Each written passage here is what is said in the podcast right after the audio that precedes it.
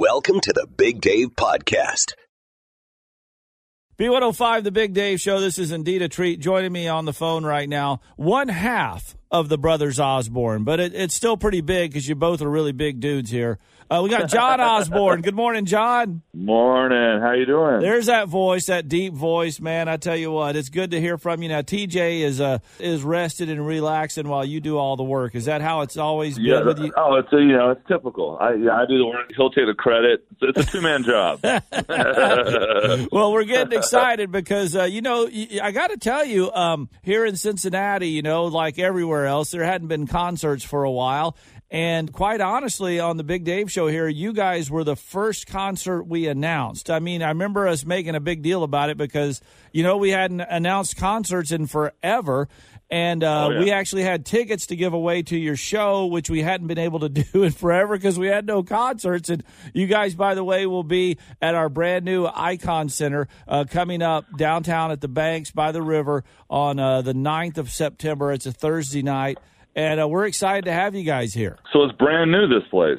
It's pretty new, but I got to tell you, they opened it up the other night with the Foo Fighters, so... I don't know, God. And I think Brad Paisley's going to be there before you guys. They're going to have some other stuff. So, you might want to give it a good sanitizing and stuff. But it's a beautiful... Are you kidding me? I mean, if it's brand new, it'll look at least 20 years old by the time we're done with it. I love that the Foo Fighters and Brad Paisley, it's like two of my favorites. Yeah, well, I don't know if you guys are inside or outside at it. Do you know that? Because there's an inside. I have no idea. I don't even know where I am half the time. So that question's way out of my price range. It's going to be fun. You know what's interesting I found? We've played a few shows already, and we've been doing a lot of interviews for upcoming shows. And there are a lot of new venues. I think what happened, I'm pretty sure what happened was there was a thing called a pandemic that we all went through for about a year and a half. Yeah. And it gave venues a chance to since we have all this time off, let's remodel. So a lot of these venues are new. They've upgraded. It's kind of awesome. Yeah, actually, we have two brand new here in the greater Cincinnati area on top of the other ones we already had. And trust me, there's so many people trying to go out on tour right now and concerts and stuff. We can't have enough places for people to play right now. Oh, it's crazy. It's absolutely crazy. I think everyone – there's a lot of touring to begin with, especially in the country world. We love touring. But a year and a half off, everyone's just chomping at the bit to get back out there. And so it's great. And honestly, it's been not only a year and a half since we've played, but it's been a year and a half since people could go see shows. So there is plenty of demand, and the crowds have so far have been phenomenal. Well, you guys have put on a great show. I know it. You got great songs. One of my favorites, Ain't My Fault. I got to admit to you, John, it's one of my running songs. We have a thing here in Cincinnati called the Flying Pig Marathon.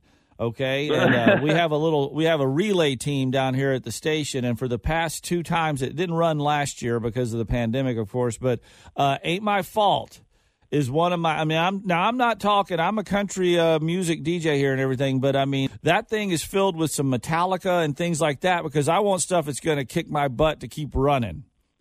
Good. Well, I'm glad that we can help. I'm glad that we're adding a few extra years to your life by getting you some cardio in. Yeah, I wish it did the same for me. Although, however, by the end of our sets, there's so high energy and there's so much going on that I feel like I've run a marathon. I'm exhausted afterwards. Let me ask you this, because I imagine, and this isn't a slight against you or TJ, but, everybody had the COVID-15 or something they added, during the, especially during the meat of the pandemic when we were just kind of laying around binge-watching Tiger King and whatever else.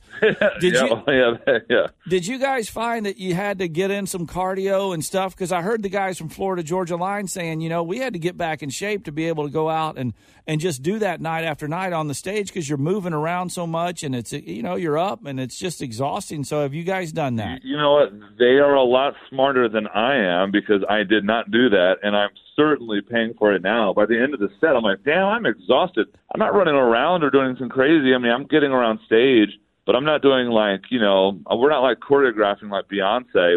I'm just kind of walking around and playing guitar solos, and I am exhausted. So, Tyler and BK are very right in that they should have.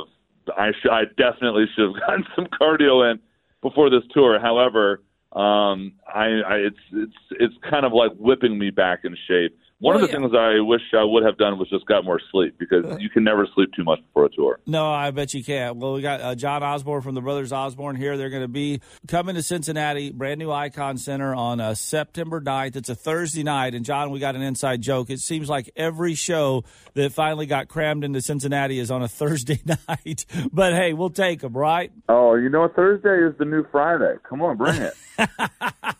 So what's going on? Before I know you got a ton of other radio folk to talk to, what's coming up for Brothers Osborne? We're about due for a new album, or did you guys find time during the pandemic to get one done, or what did you do? We finished our last record, Skeletons, right as the pandemic was starting.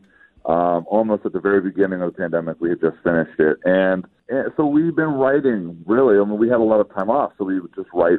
That's the Nashville way. You just write whenever you have a day off. Sure. That's what we're doing now. We probably won't get back in before the end of the year to start a new record, because we're touring pretty much until the end of the year. So, again, it's all tentative at the moment. It's hard to say, but that's just what we're doing. We're just trying to figure it out, and I think everyone's just trying to figure it out. But sure. If I had to guess, I wouldn't plan on anything before 2022. Yeah, but you guys, you'll be out, and sometimes sitting on those buses is very conducive to writing some new music. Maybe just sitting around, a little guitar pull session on the bus between shows or something. You know what? You would think that, but it's not that at all. We play so much out here that when we're somewhere, wherever we are in the world, we're in Toledo, Ohio right now. And it's, we just want to get out and see the world and get out and do things. So it seems like it would be conducive to writing, but it's not. We just want to experience every time that we're in. So we spend a lot of time just getting out and about. Well, good deal. We'll be looking for you, John. Cincinnati coming up September 9th. And,